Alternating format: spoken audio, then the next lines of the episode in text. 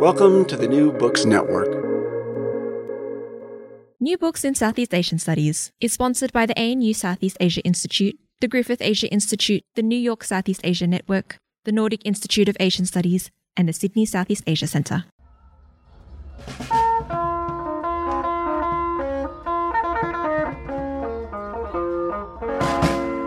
Welcome to New Books in Southeast Asian Studies, a podcast channel of the New Books Network. In 2013, the Journal of Burma Studies published an article titled An Introduction to Wa Studies. It seems that even as late as within the last decade, the Wa, an upland people living predominantly on what is today the Burma China frontier, still needed to be introduced to other scholars of the region. The author of the article was Magnus Fiskesjö, he began it with the caveat that the article was by no means complete and intended by way of a brief introduction. But the article held out the promise of more, and now its author has delivered with his Stories from an Ancient Land Perspectives on Wa History and Culture, published in 2021 by Berghahn Books. Magnus Fiskesjö is an associate professor of anthropology at Cornell University, where he's speaking with me, Nick Cheesman, associate professor in the Australian National University's College of Asia and the Pacific, and in 2022, a visiting fellow at the Baldy Center, University at Buffalo. Magnus, congratulations on getting from the introduction to Wa studies to what will be regarded, I expect, as the definitive English language text on Wa history and culture for years to come. And thanks for taking the time to speak with me about it. Thank you so much for having me. Magnus, in the opening lines of the book's preface, you write that the book seeks to offer a new and nuanced picture of the Wa people and their history. Why do we need a new and nuanced picture of the Wa? Mainly because I think general audiences and even many scholars think of the Wa as um, drug dealing headhunters, and that's definitely not an accurate uh, description of uh, who these people are. And therefore, I wanted to present to put these things in context, headhunting especially, and also the um, the drug dealing, but in the context of their history and culture, which is so much more give us some preliminary sense of that context. Who, in rudimentary terms, are these are the, the subjects of the book, and where would someone find them if they went looking? The Wa people are about uh, a million strong. Uh, we don't have exact numbers. But as you uh, suggested, they live uh, on the borderlands of uh, China and Burma. Actually, they were there first. All their neighbors agree that they have a, a very long history in the area. And the international border between Burma and China that cut their land in two is actually very recent. It goes back to the 1950s, uh, 60s. And so that is where one can find them. There are also some uh, Wa living a little further to the east, close to Thailand. There's also quite a few Wa who live uh, in exile in Thailand and some scattered around the world. You yourself conducted your field work for the most part on the China side of the border. The first chapter of the book relates your experiences of doing field work in those lands in the late 1990s and the years since. How did you end up there, and what is it about the people and the place they inhabit that's held your interest since then? It's a complicated story how I ended up there, but it does have to do with my interest in uh, Chinese studies. I um, have a long background in, in China studies, and I became interested in um, the issues around Chinese civilization Chinese civilization as an idea and the life of that idea within actual history. Also, with its counterpart, civilization needs the barbarians as a kind of a counterfoil to prove that civilization exists because we have these barbarians. And when you look around the landscape in China, the Wa really stand out in that they have uh, historically been uh, something like a prime token of uh, the barbarians. They've been famous in um, China as uh, warlike uh, headhunters, and they still occupy this position in the Chinese consciousness. So, in short, I was interested in finding out the Wa perspective. what's it like to see this relationship from the Wa perspective? And that, of course, runs in also in both directions. The Burmese too have been looking down upon the As um, violent barbarians that sort of um, highlight the existence and the value of their own civilization. Your remarks on barbarians, both just then and in the book, reminded me of relatively recent work by James Scott. Not the text that you cited a number of points in the book, The Art of Not Being Governed, but his Against the Grain, in which he talks about what he refers to tongue in cheek as a golden age of the barbarians, in which it seemed as if non state peoples who occupied areas in proximity with emerging states but were not parts of those states um, had better diets, fewer diseases, and seemed to have been generally better off. So I'm wondering how that way of thinking about the barbarian then ties into the observations that you have of the people with whom you spent so much time. You make the point that these people weren't fleeing the state so much as keeping at a convenient distance from it, and that their position was one of anti stateness. I wonder if you'd agree with Scott that barbarians had lifestyles and practices that were in many ways superior to those of the people in the states that they encountered. Yes, I'm teaching a whole course on dead barbarians next semester,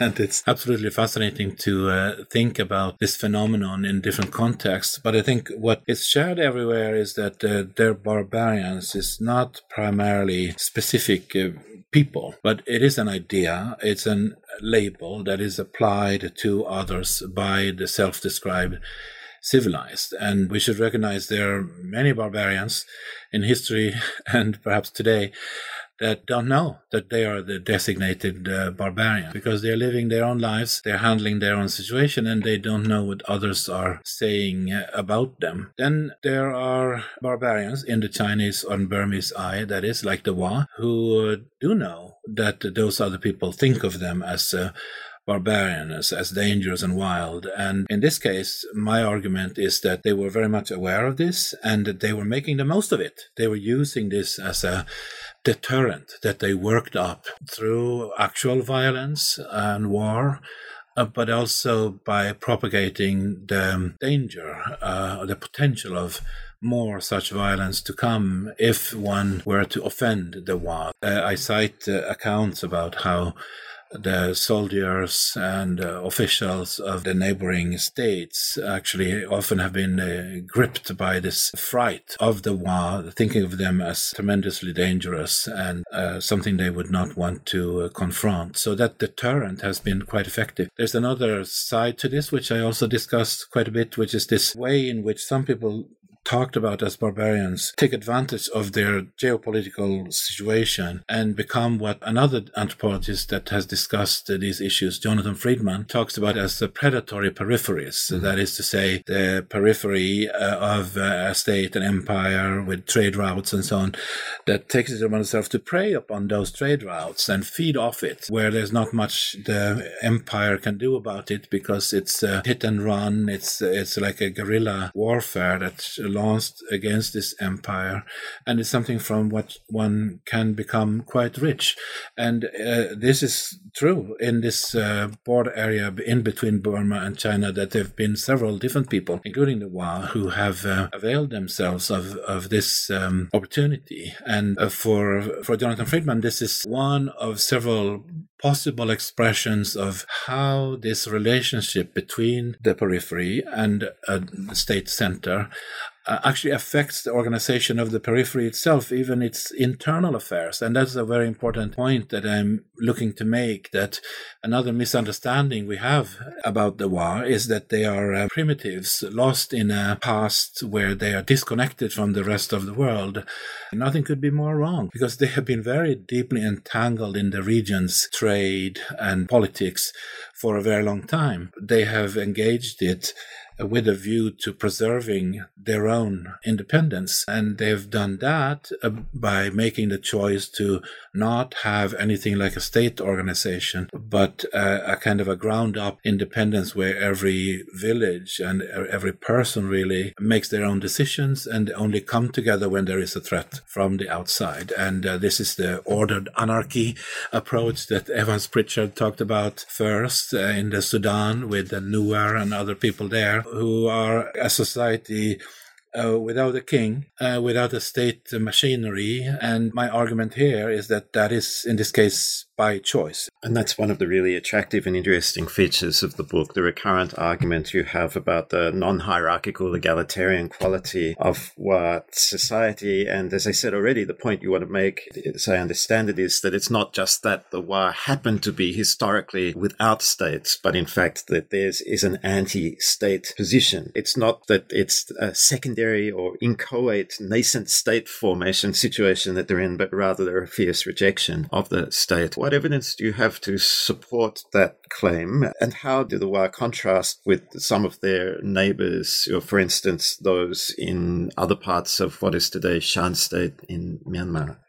In terms of what is the evidence for the Wa having made this choice of not being a state, what I'd love to point out is uh, a discovery that I'm pretty proud of, which has to do with one of the mines that was being opened on the Burma side of the Wa country. And there, in the 19th century, one of the local leaders was in process of setting himself up, much like Shan kings uh, had done in the vicinity of such mine, that is to milk the ground for the wealth that it could produce and then use that wealth to build up a position of power, declare oneself king of the area, and establish a dynasty. And what happened in this area was that this man was shut down. The Wa of the area showed up and said, You cannot do this. They prevented him from continuing with this process and uh, terminated um, what otherwise would have been state formation, accomplishing the establishment of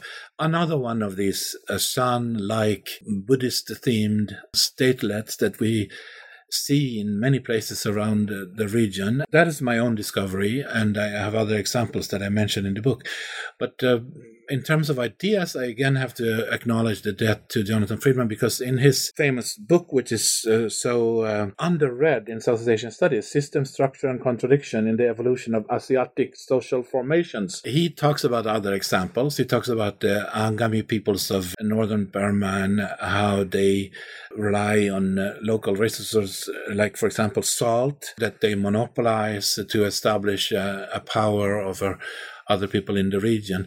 And he also talks about the Kachin, the Kachin being his foremost example in discussing the political processes uh, inside of the societies on the periphery. And he gives example of um, Kachin conquerors going all the way to Assam and beginning to set up something like kingdoms.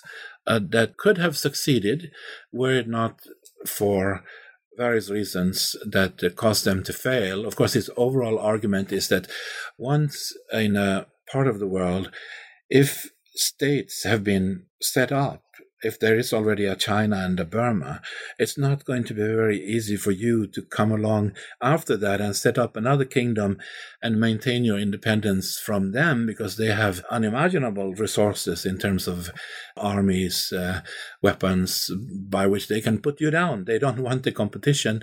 They rather would like to have you affiliate with their state and uh, profit from that mine that you have discovered. So in many cases, these attempts have failed, not least because the neighboring states don't want them. But the exceptions are those cases like the Wa, where the people have decided we're going a different way. We're going to have uh, our independence no matter what. We will exploit uh, natural resources, but we will do it in such a way that it does not lead to state formation. And uh, that's uh, certainly a feature of the book, which again I found very attractive and uh, noteworthy, partly because of my own ignorance. And I am uh, one of those people who haven't yet read Friedman, but having read your book, I'm persuaded that I need to. And with regards then to this sort of political economy, I thought one of the really uh, interesting features of your discussion is how this anti state formation, as it were, is accompanied by such a high level of political economic organization and sophistication in, for instance, silver mining, as you mentioned already. It's not just that there were interventions to prevent nascent state formation, but also that Wa themselves were producers, you say, of copious quantities of silver from outside imperial China or Burma, and yet they succeeded in engaging in that type of uh, economic activity without somehow being drawn into the sorts of hierarchical relations that we suppose, go to Scott's argument and against the grain, are somehow necessary for the conduct of large scale economic activity, mining and transportation of extracted material and so on of this sort. I don't want to belabor the point, but I'm still wondering aloud as to how it is, other than adopting this sort of ideological position, if you like, that no, we're not going to engage in state like activities, how it was possible, nevertheless, to balance those arrangements for extraction with these political and social arrangements. And why is it that if these places were so prosperous, a more powerful centralized neighbors, of which Wa people were, after all, wary for the reasons you've been identifying, why those neighbors simply didn't move in and try and take control of them. Yes, it's an interesting question. I think that uh, James Scott offered part of the answer, which is the blunt one related to modern weaponry. That uh, in our industrial era, the new kinds of weaponry that uh, came along with the 20th century. In the face of that, the earlier equipment, the, the um, defenses that people had were um, quite easily overcome. That said, it still remains that the um, topography of the place, with all the mountains and places to hide, it does make it difficult to subdue it altogether. Mm-hmm. And I think that leads often to a kind of a proxy situation. The current Wa state in Burma is semi autonomous in a way. They get a lot of weaponry from China they're not going to offend China. They're at the same time not directly within a command structure. You know, they don't take direct orders from China they their society has been completely transformed. I don't write much about the Wa state in the book. I refer to others who have done much more research there, like Hans Steinmüller, Andrew Ong, and others who know more about the Wa state than me. But I think it's important to point to as a contrast, the Wa state is a new form of society. It's hierarchical, not at all the egalitarian society that the Wa had in the past. And I think the root cause of that is that modern weaponry was brought in. In the case of the Wa, it was actually the um, Burmese communists who took over the area as their base area and uh, then recruited the Wa people as uh, foot soldiers. They were reduced to this new role. And then in 1989, the Communist Party had run out of steam. Their Politburo retired to China, I believe. And the ethno-nationalist elite that uh, runs the Wa state today, they took over this weaponry, this military organization and um, political hierarchy that's very much copied, uh, modeled on the Chinese model. It's a, it's a new situation. It's very difficult today to be like the Wa used to be in the past. That era, I think, relied very much on this deterrence that I talked about before. It was really as if empires and states uh, surrounding the Wa felt incapable of overtaking them. They were afraid of them. There is another possibility which uh, I think one should keep in mind, and that is that in terms of the Chinese Empire, there were times when the um, imperial court decided to not go further, to stop uh, its expansion. There were debates like that about Taiwan, for example. Should we really own Taiwan after conquering it, or should we bring all the Chinese settlers back and leave it to the barbarians? And one can speculate that part of the reason for that would be to keep the barbarians around, to not finish off all the barbarians because it's useful for the empire representing civilization to have someone hmm. stand for the role of their barbarian. Then, of course, one could also argue that no, they would just go further out into the world to expand and uh, find new people who, who will have to play this role of being the barbarians. But uh, I think that this question of why didn't they just move in and take them over a big part of the answer is the terrible deterrence that these uh, rumors and realities of headhunting presented. That's a big part of the question.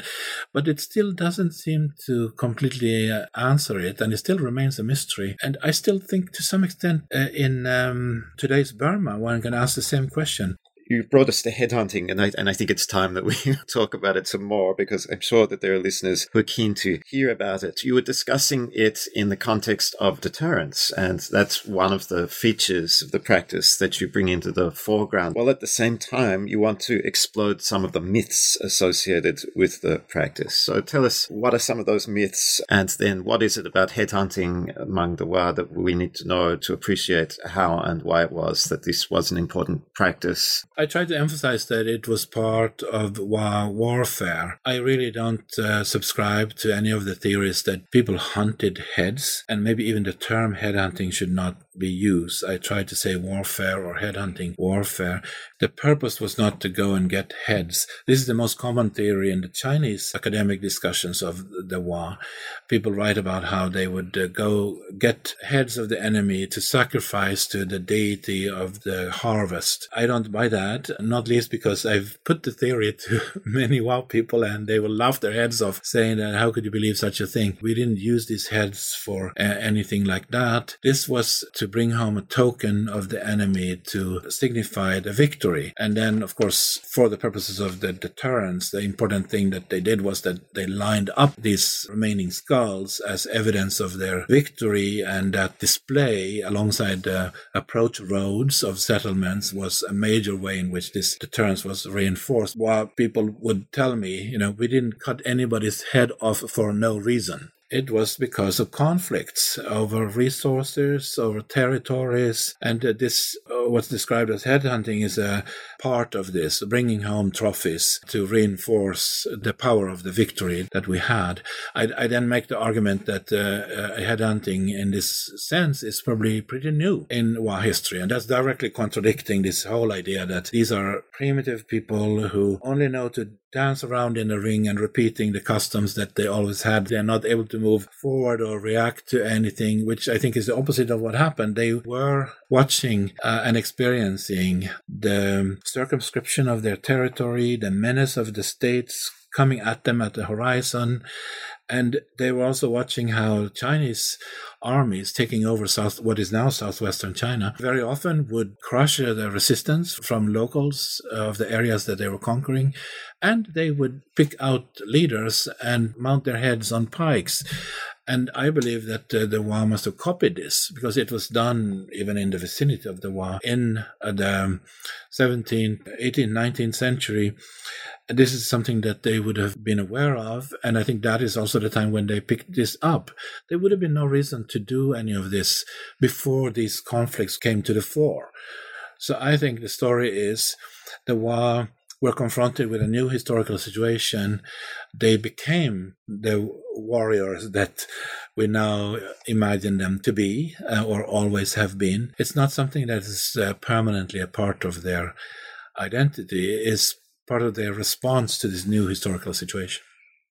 You write that in all likelihood, 1958 was the last year or the latest time conceivably that these practices of the cutting off of heads and so on may have occurred. Why was 1958 such a, let's say, such a bad year for Wa from the point of view of the elders, at least, with whom you spoke? This is the time when both the newly independent uh, Burma and the People's Republic of China were being established and and they had many um, things on the agenda, but one was to demarcate uh, their borders in between them, and they were occupying this uncharted, undemarcated area between those two countries, China and Burma, that posed this issue, and they ended up cutting it in half.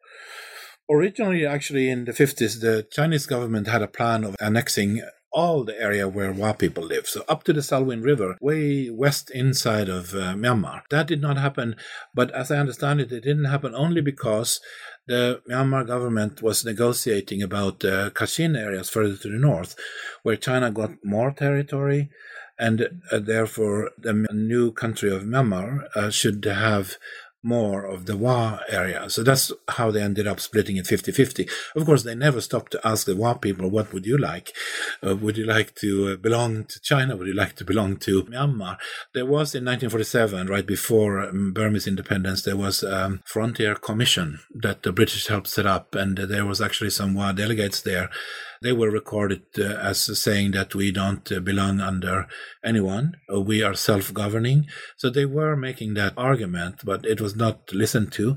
Instead, the Burmese and the Chinese, they cut the border straight through and declared that this is the territory. The Chinese had been sending out advanced troops to prepare for annexation, and they actually withdrew them uh, uh, from that western part closer to the Salween River.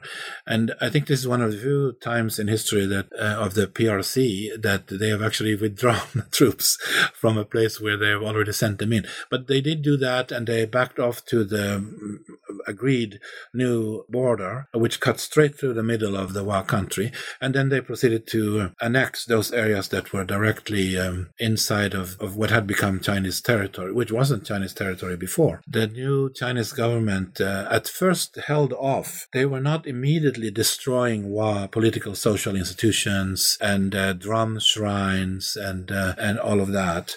And this, I think, is something that happened across the new conquests of China. You can see it in Tibet. They conquered Tibet, but they let the Dalai Lama continue ruling there. It was only about this time, 1959, in the Tibet case, that there was a an uprising, it was crushed, and Dalai Lama fled to India. And actually, this pattern was repeated across China and also in the Wa country. It was as if you know the central authorities in Beijing had decided enough of Mr. Nice Guy. We're now going to put them down and force them to be integrated into the Chinese administrative system. And this is where they started imposing the Chinese system, which is and on the one hand, secular administration, you'll have a village chief.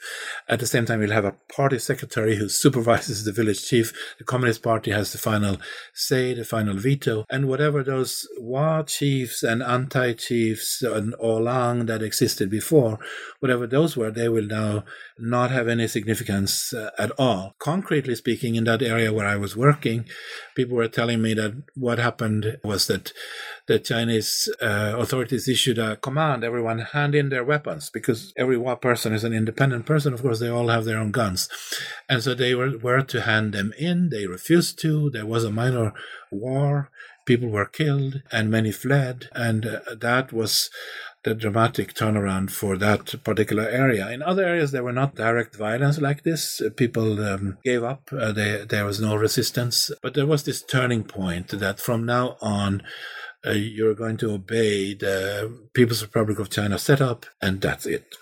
A reminder to everyone that this is uh, the New Books in Southeast Asian Studies channel of the New Books Network, and you're listening to Magnus Fiskesjö talking with me, Nick Cheesman, about his stories from an ancient land, perspectives on Wa history and culture.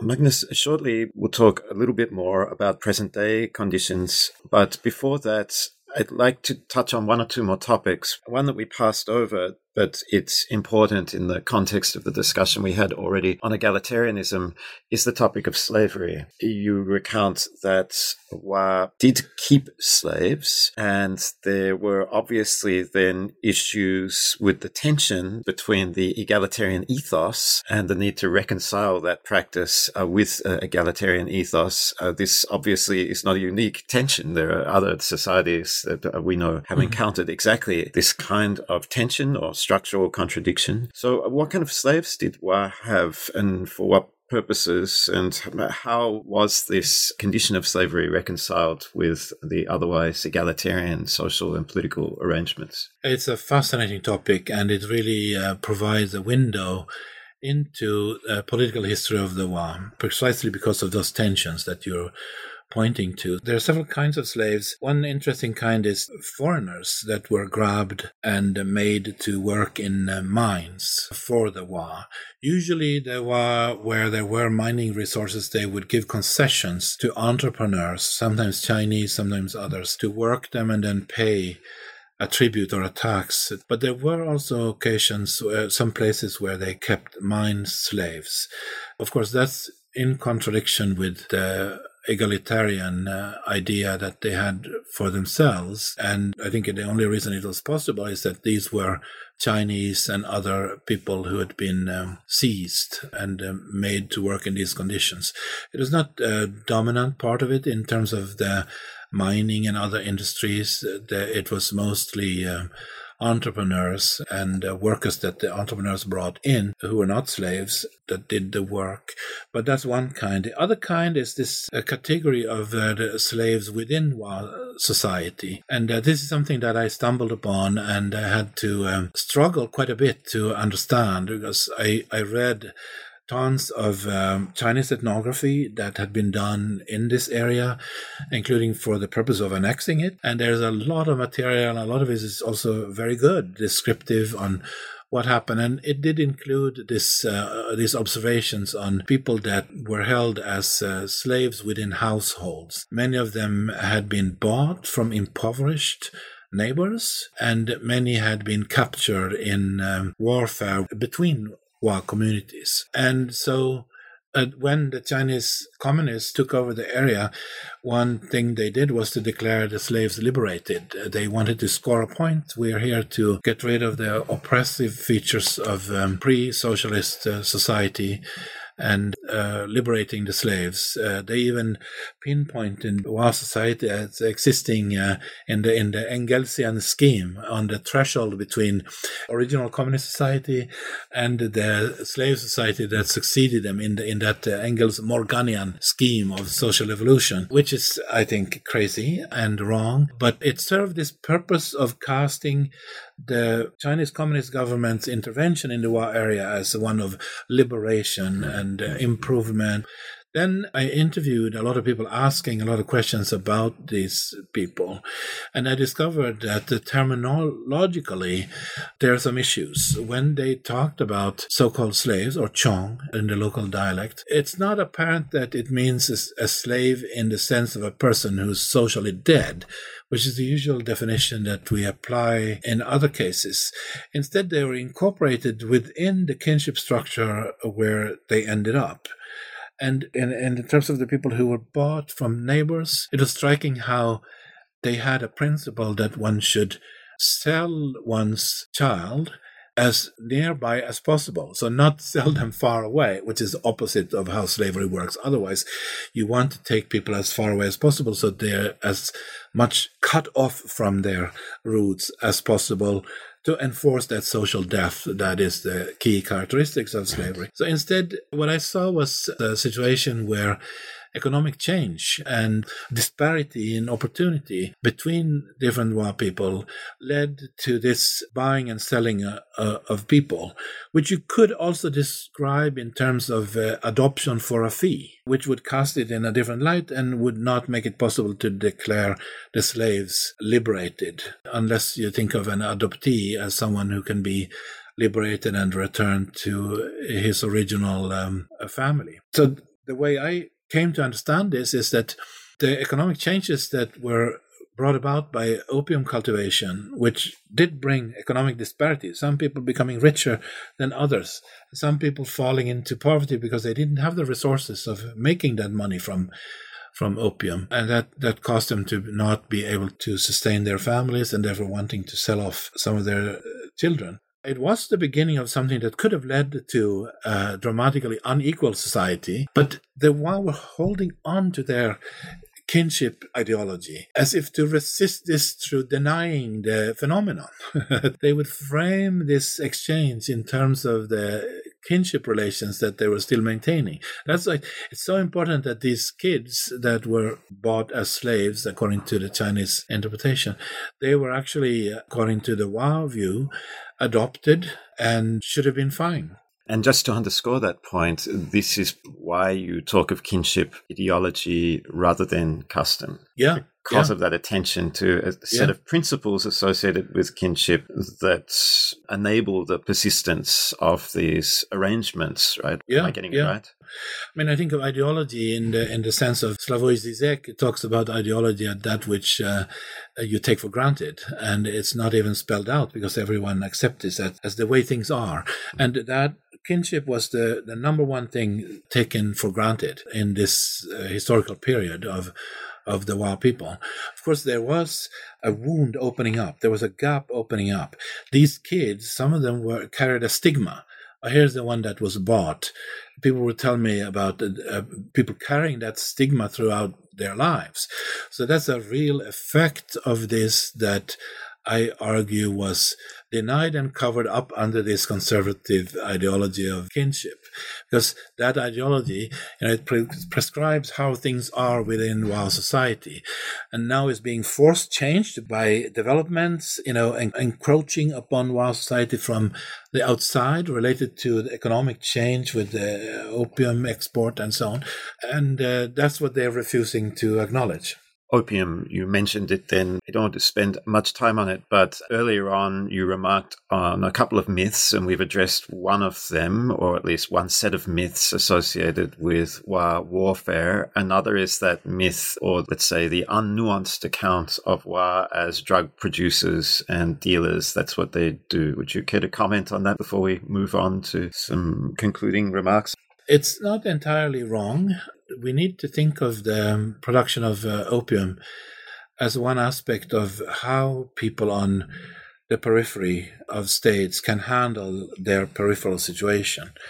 If you can control a resource, uh, such as you know land uh, used for opium and not suitable for much else, then that's an advantage. Uh, it's an advantage that they were, were taking advantage of as as a peripheral people. It's it's one example of just like the Angami uh, Naga used the salt, and uh, in history it was uh, cotton or other things that were preyed upon in terms of trade uh, route, uh, robbery, and so on. It's taking advantage of the peripheral situation.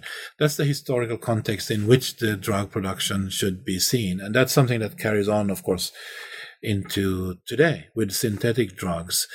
The convenience is that you're hiding away in the mountains, which is hard to reach. And that's why you're doing it. The politics today is different, but the broader geopolitical situation is similar. In China, at least, Wa are no longer threatening so much as exotic. And this brings us to some of the discussion late in the book around how Wa people are commodified and represented for the majority population in that country and to some degree also in analogous ways in Myanmar through the production of theme parks their appearance in different formats in television programs. Can you speak to those aspects of the conditions for Wa today and how people have responded to all of that? I think the first thing is that self governing egalitarian society of the past is gone uh, on both sides of the border. People are reduced to something more like a dependent, subjugated periphery. This curious phenomenon of a self-governing predatory, if you wish, periphery that existed in the past. That is no more. And uh, day-to-day effect of that for uh, ordinary people is that they are uh, poor. They have no chance of um, amassing the kind of riches that they did have in the past. Remember, this is one thing that struck the British colonial officers who made it to the Wa country in the, in the 19th century, and they were so surprised that you know everyone else on these peripheries are, seem to be uh, impoverished and uh, the people are few and far between. But here are these wild people who seem so well off and healthy, and their women are hanging all this gold and silver on themselves. And where's all this wealth coming from? And they they were marveling at this. They couldn't understand this situation. And that situation is gone. It, it's disappeared with this historical period of their self governance. Instead, now people are impoverished peasants of the peripheries. And um, in those areas where I did my research, a lot of people are um, going off as migrant workers. You know, like so many other millions of migrant workers in China, they've been part of building those skyscrapers in Shanghai and uh, roads and bridges and railroads and all of that. That uh, migrant workers have sacrificed so much to build, and that they've been in uh, factories, uh, industries, and construction uh, all over. I went to um, this theme park in Shenzhen and encountered some uh, the, uh, the, that were able to go as the dancers, performers, because of this exotic quality that the Wa people have taken on. They pretend to be themselves. So they dance uh, war dances, they wave some spears and weapons, and they have uh, headhunting paraphernalia put up all around and it's the most popular spot in the entire theme park because it's titillating, fascinating. Or here are these dangerous people who are no longer dangerous, frightening looking, but we know they're under control of the theme park company that has choreographed everything. It was a fascinating and also sobering experience. I've always been um, in favor of slow ethnography and moving slowly. Uh, but in the case of the theme park, I was uh, pressed for time. I remember at one point I asked a young man, why don't you set up your own theme park or your own performance? And he revealed to me that he actually had done that. He had achieved a deal with a Chinese resort that he was going to have wild dances. He'd invested in costumes. He was going to be a little bit more in charge of the choreography of how his dancers would be presented. And it came crashing down because of a bankruptcy of that resort. He lost all his money, and now he's a salaried dancer at the theme park, is run by a company that decides everything about how things are presented and they have no input. Uh, I caught him on another day complaining about these drums that they have there and he, he was asking me to make sure that I understood that these are fake drums that are constructed uh, completely wrong and not like they're supposed to be and this from a man who was born after all the drums were destroyed in Wa country, and the only place you can see them is in a couple of museums, in mm. one in Kunming, and I think you can see them in Burma too.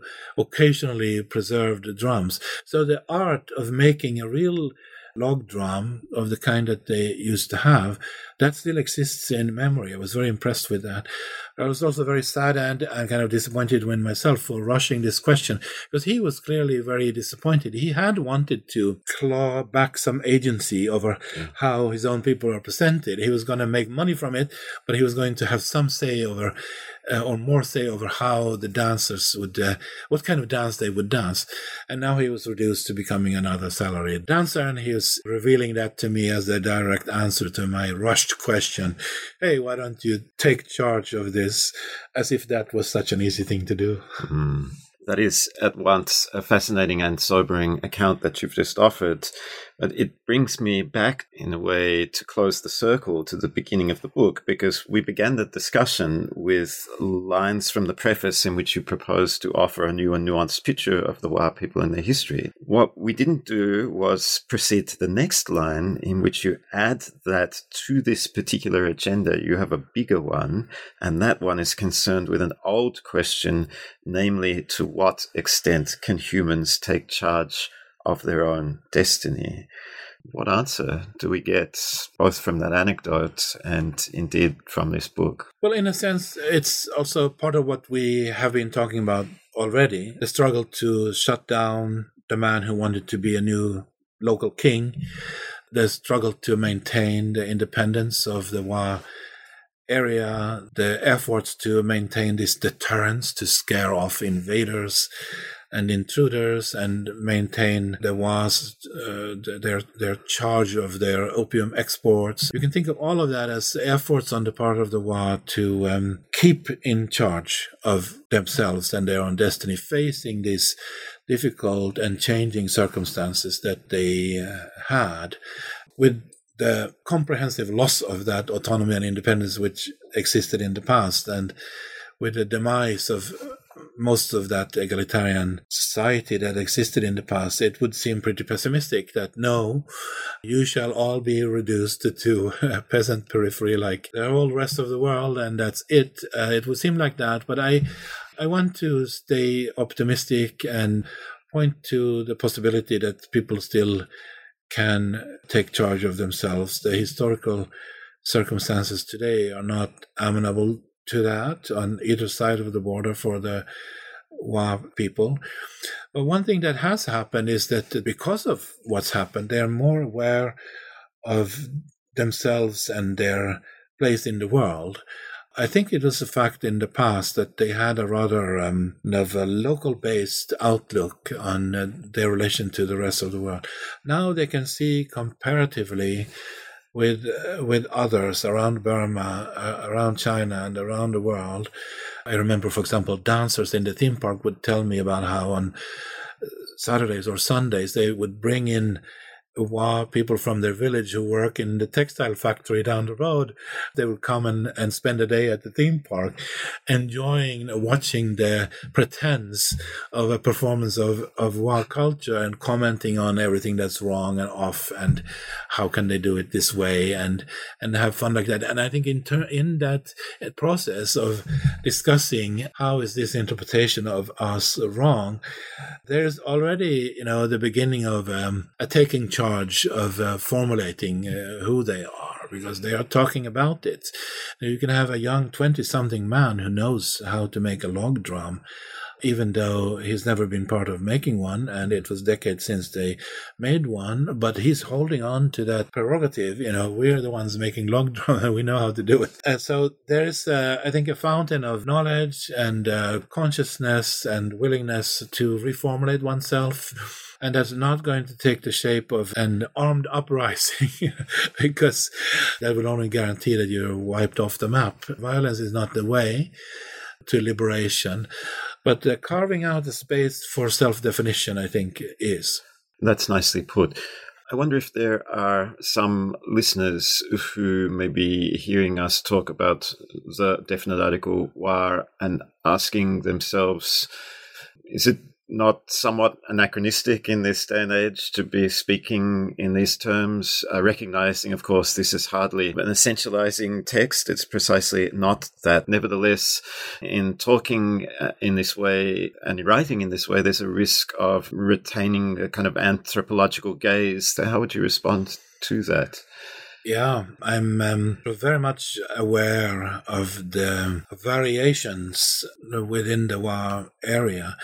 I sometimes mention the example of um, the week. Man, that was unexpected for me. You know, I, I thought, yeah, the, the week couldn't be a problem. And it has seven days, right? But no. In some areas, the week had eight days. In other areas, it had 10 days. In other areas, it had nine days. And uh, people just were on their own because they were self governing locally. They would decide locally what is a week. And when you look at the diversity of dialects and other kinds of uh, cultural variation, you know, how you, do you drink your rice beer is different in every place. Mm. There's a tremendous variety. And yet in the past, just as with Evans Pritchard ordered anarchy among the Nuer in the Sudan, who were something of the same kind. Uh, people organized according to kinship in different tribes and then maintaining themselves on their own and only uniting with their brethren or distant kin when the politics and history demanded it. That is um, a way of organizing yourself that's kind of contrary to the essentializing category, the anthropological category of uh, a people that uh, you're right often um, creates trouble when we overemphasize that. But that said, the, the reality is also that the Wa people do talk about the Wa people, and they talk about themselves as as an entity, and they don't worry that its uh, boundaries are uh, perhaps not uh, perfectly defined. That's not a cause uh, of worry for them. You mentioned the, the, the, tremendous variety of practices. The book itself is, has a tremendous variety of topics in it. It's wide ranging, and we've covered only some of those topics here today. Is there any t- a topic in the book that we've not yet addressed that you think needs to be mentioned? And to add to that, was there anything that you had thought of including in the book that you omitted, well, for one reason or another? Hmm. No, this is not a complete account. Uh, I remember one of my advisors, Marshall Sahlins, specifically warned me don't write the complete account. That's an impossible uh, project. So I think what I've done is I selectively picked uh, topics that uh, stood out to me also because they speak to these central questions about uh, taking charge of yourself and surviving history. And um, I have to say, the one that stands out when I think of these things and my time there. The one that stands out is the drinking. That was completely um, unexpected for me. I did not anticipate that uh, rice beer would be such a central thing of such heavy significance. But I discovered that after a time of uh, prohibition under Mao, it was not allowed to grow the ingredients that are needed for this homemade beer that tie people together. But after that, they were relishing, you know, growing these ingredients again and brewing this uh, rice beer and uh, lovingly engaging in these very elaborate ways of social interaction that it provides for. I describe in that chapter how there's only one mug and the, the mug travels in very intricate ways that all have a profound significance uh, in sort of reaffirming the ties between the people that mm. engage. And conversely, you can also disengage or be disengaged if you, I talk about how they know that outside officials are very scared of this uh, rice beer because it's supposedly dirty. And so one way of getting rid of them is to offer them rice beer. I don't think that always uh, works, but I actually remember all this very fondly. And when I think of this engagement being part of um, this sharing uh, that they were setting up to sort of make and cement their their own community, and allowing me to be a part of that. Uh, I feel warm all over, and that's why I also want to say that this is uh, is civilization in the other sense of the word of civilization that is uh, less often used, which is the uh, civil treatment of each other.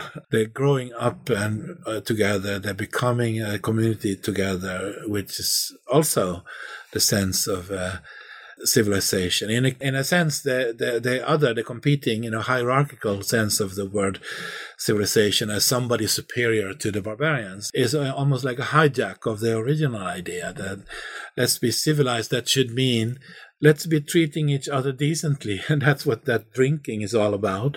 And that came to me very forcefully and unexpectedly while I was there. I did uh, really feel as a reader that feeling of warmth was conveyed very well, I thought. And I, I, had more questions to ask about your experience of participant intoxication, but at this juncture, I think we're going to leave it to listeners okay. to go and find a copy of the book to learn more about that. you were advocating for slow ethnography, and this was obviously a book that took a lot of time, was a tremendous labor of love. And um, now that it's done, are you continuing with your work to promote and expand Wa studies or taking a break from the is to pursue other interests. The book has an epilogue, which was written um, in light of the genocide against Uyghurs that is playing out in the western part of China right now, and uh, which in turn is part of a major shift in China uh, towards um, fetishism of the unity of the nation and an abhorrence of the diversity that was tolerated for decades. Uh, I see this as part of a global trend, which we see also, of course, in uh, Myanmar, of an kind of a virulent, uh, na- intolerant nationalism that uh, cannot accept people who are different living side by side and permitted to live in their own fashion. The future looks dark in a way because of this trend of intolerant nationalism. Recently, I have been um, devoting quite a lot of energy and thinking to process this and try to understand um, what it is that's happening in the world. But I still keep continuing publishing also about the Wa. Magnus Fiskesjö, thank you so much for coming on to New Books in Southeast Asian Studies to talk about stories from an ancient land. Thank you for having me. And listeners, if you enjoyed this episode, then why not check out some of the others on the channel, such as Holly High talking about Projectland, life in a Lao socialist model village, or Jane Ferguson on repossessing Shanland, Myanmar, Thailand, and a nation state deferred. Or elsewhere on the network, James Scott speaking to me about Against the Grain. These are just a few of the thousands of interviews available to you on every conceivable topic and book via the New Books Network website or wherever you subscribe to your podcasts.